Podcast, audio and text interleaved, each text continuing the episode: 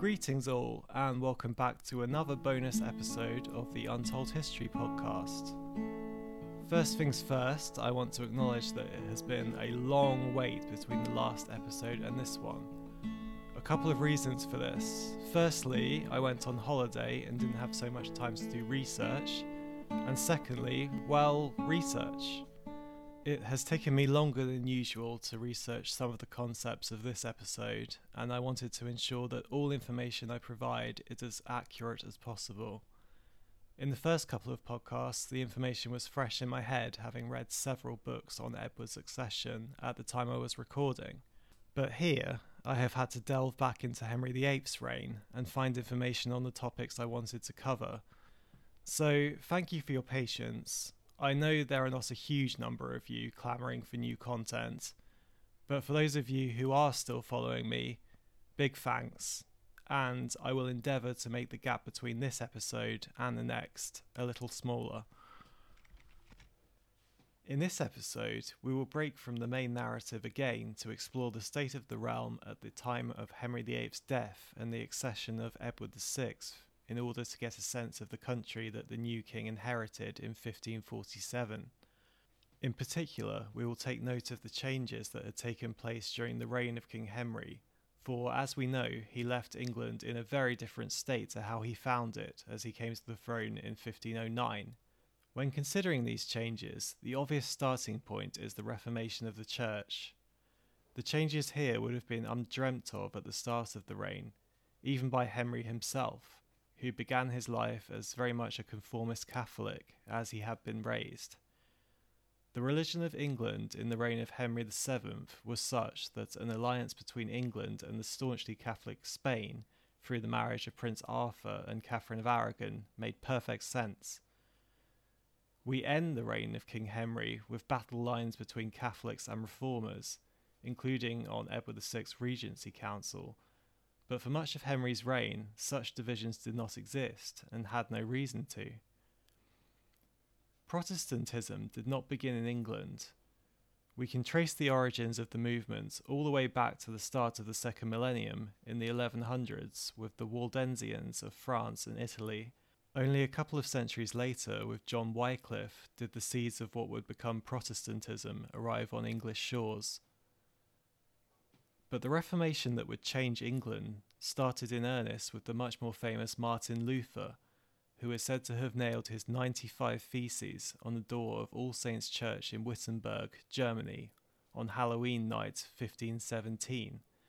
This may be an embellishment, as such a long document may have been impractical to have attached to a door in such a way, but nonetheless, it was a cry of rage against what he saw as the abuses of the Catholic Church and it would have huge historical significance. Luther was a German professor of theology and a bit of a polymath, being also a priest and a composer. He took against several teachings of the Catholic Church and its practices at the time. In particular, he despised the practice of indulgences, where people could pay money to the church to have their sins forgiven for Luther, salvation should be achievable by faith alone. And on this I can agree, for if it were to exist, one should surely not be able to buy their way out of hell after a life of sin. At the time, the indulgence money was to be used to fund the rebuilding of St. Peter's in Rome. Luther died in February 1546, about a year before the King of England that had initially repudiated his ideas and then embraced them for personal reasons as he sought a divorce from his first wife. It is probably fair to say that the reformation of the English Church came about largely due to Henry's desire to break from his marriage and enter into another in the hope of siring a male heir to continue the Tudor line. Henry was not a religious radical, and he broke from the Roman Catholic Church and the Pope's authority for dynastic reasons rather than religious ones. He had even been named Defender of the Faith by the Pope in 1521 for his writing of a book denouncing Luther's ideas. On his deathbed, he remained a Catholic, more coveting the power of the Pope rather than the reform of Christian religion in his country. Whatever his true desire, his son's reign would see the rapid acceleration of religious reform, along Protestant lines, and it was the reign of Henry VIII that made that possible. In 1534, the Act of Supremacy stated that the king would be accepted and reputed the only supreme head in earth of the Church of England. Any monarch to follow would enjoy this newfound power, and Edward was the first to inherit the throne with this title. A key development in religious reform was the translation of the Bible into English.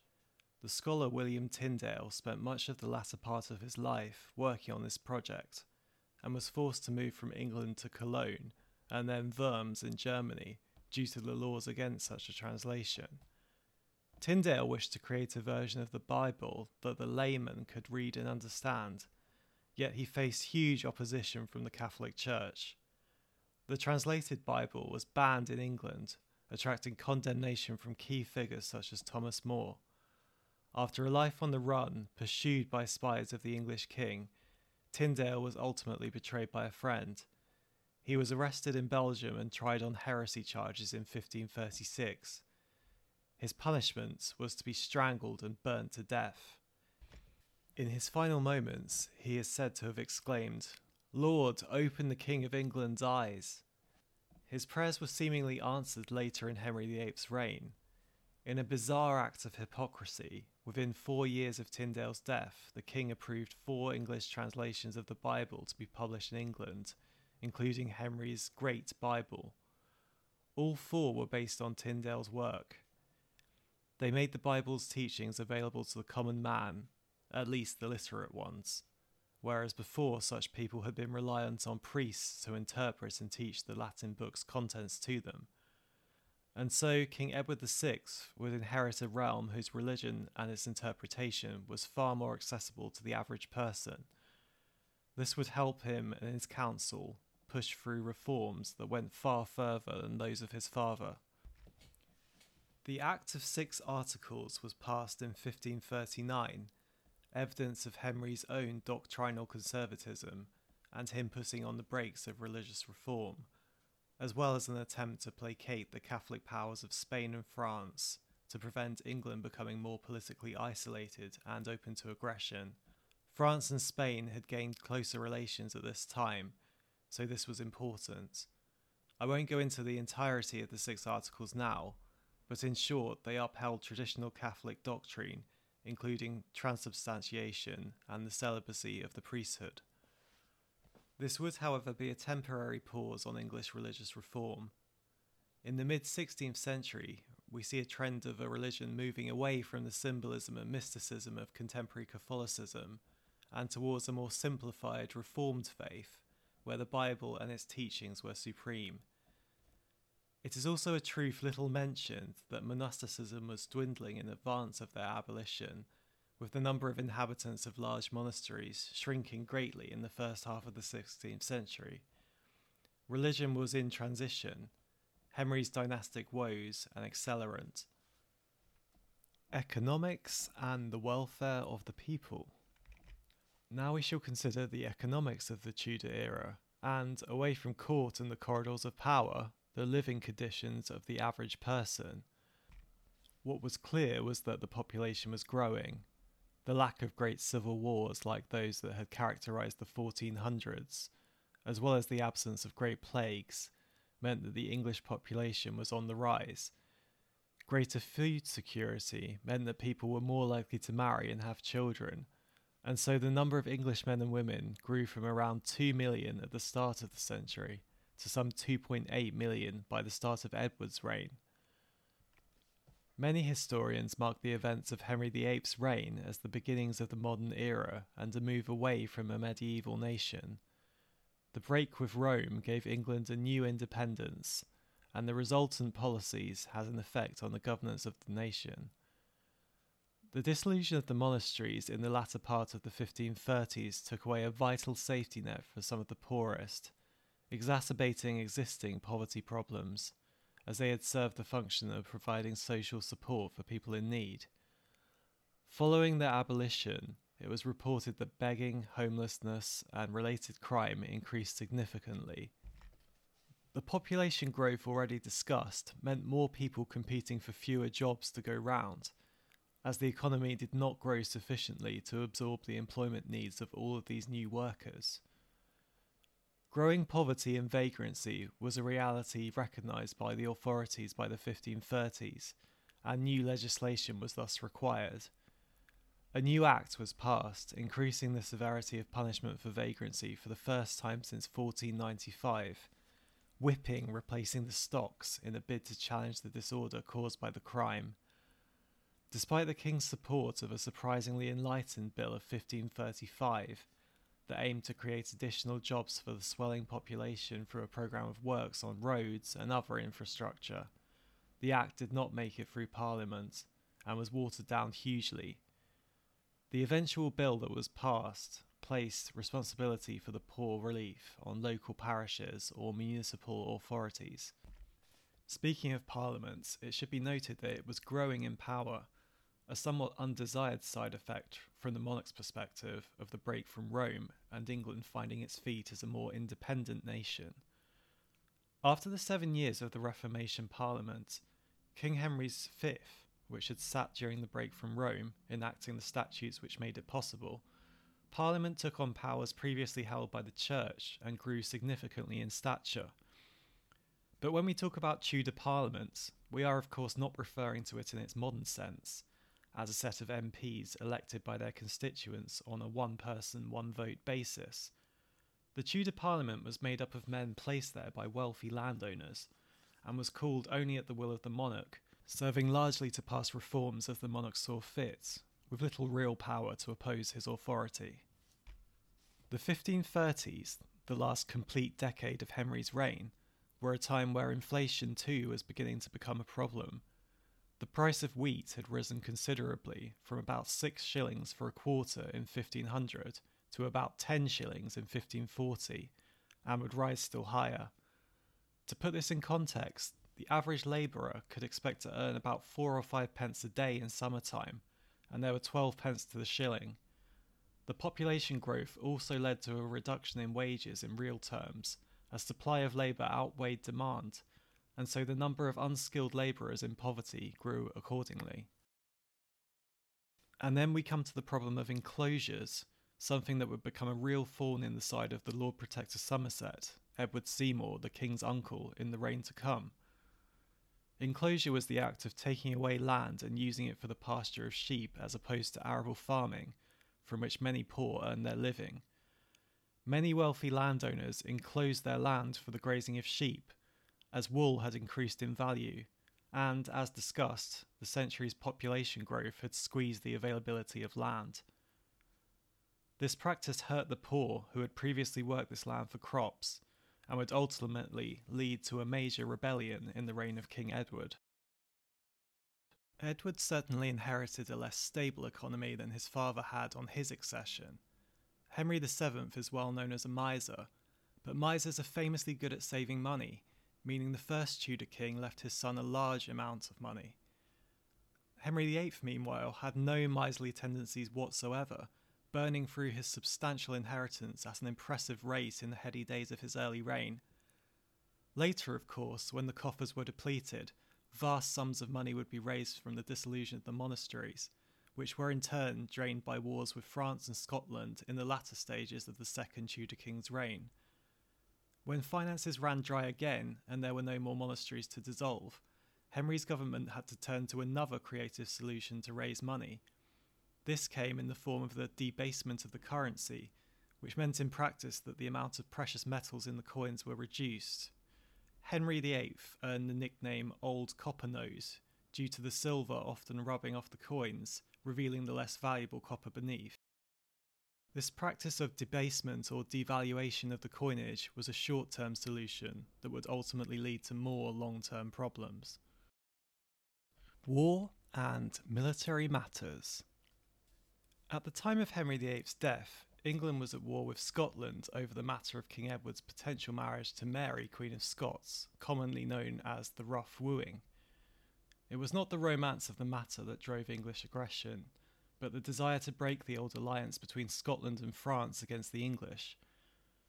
The reign saw the advancement of weapons technology and a move away from the favoured longbows with which the English excelled and toward gunpowder based weapons and more powerful artillery that would shape warfare for years to come.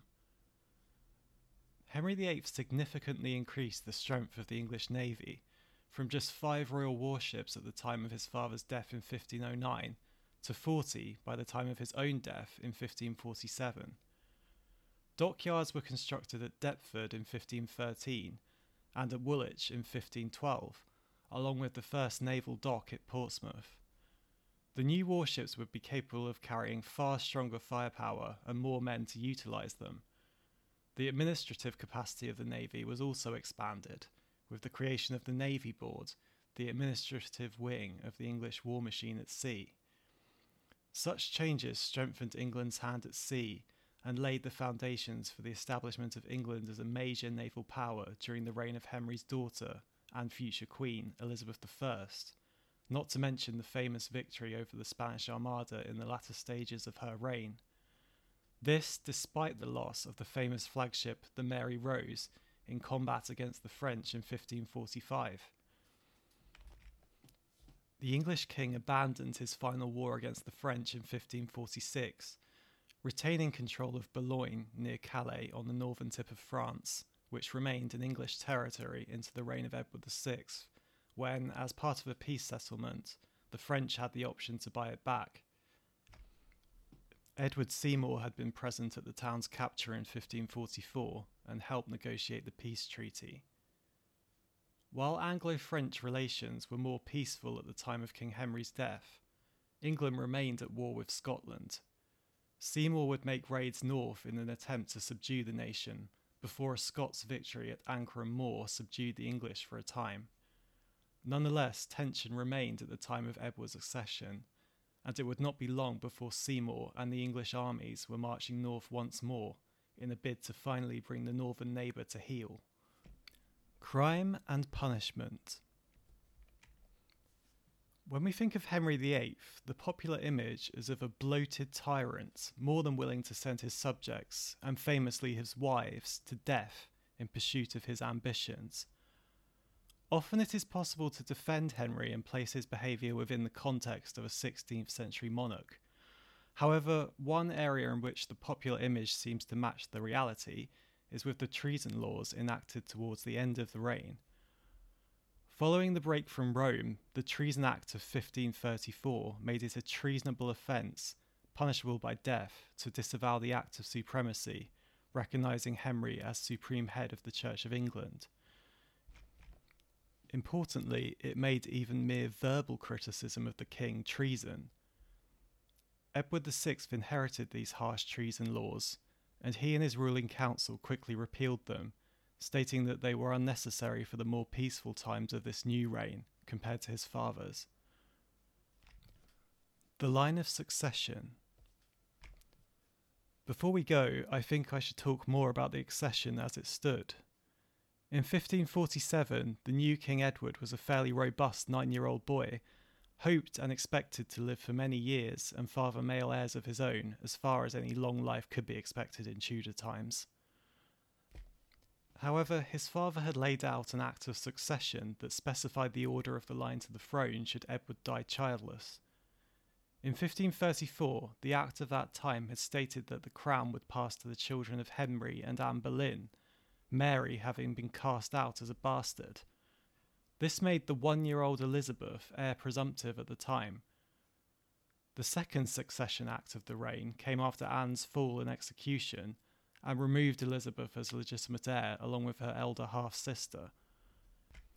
With both of his daughters declared illegitimate, Henry had no legitimate offspring to succeed him, and until the birth of Edward the next year, the position was that he was to pick his heir as he saw fit.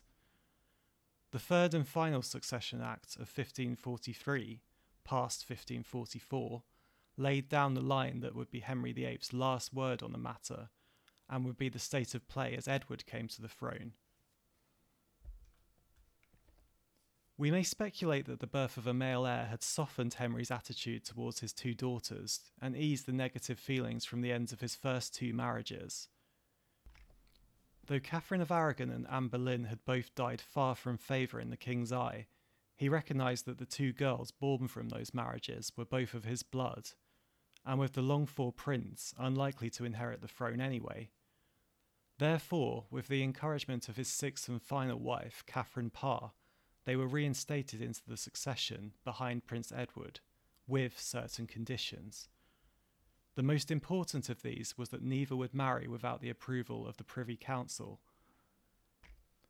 Any children that Henry might have by Catherine Parr, or any other future lawful wife, would also supersede Mary and Elizabeth. As we know, no such wives or children were ultimately forthcoming, and so, at Edward's accession, 30 year old Mary was his lawful heir to the English throne, and 13 year old Elizabeth next in line.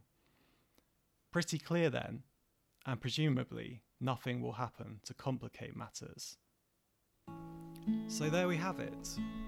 Thanks for listening once again, and I apologise once again for the lengthy wait between this episode and the previous one. As I record this outro, you may hear the sounds of fireworks exploding into the Bristol night, and 415 years on from the gunpowder plots, it's quite apt to be recording a podcast which takes into account the Reformation and something that would ultimately lead to huge Catholic persecution. So, yeah, those fireworks are a good soundtrack to this particular episode. Thanks once again. You can find the transcript at the usual place on my Wattpad account. Thank you and talk to you soon.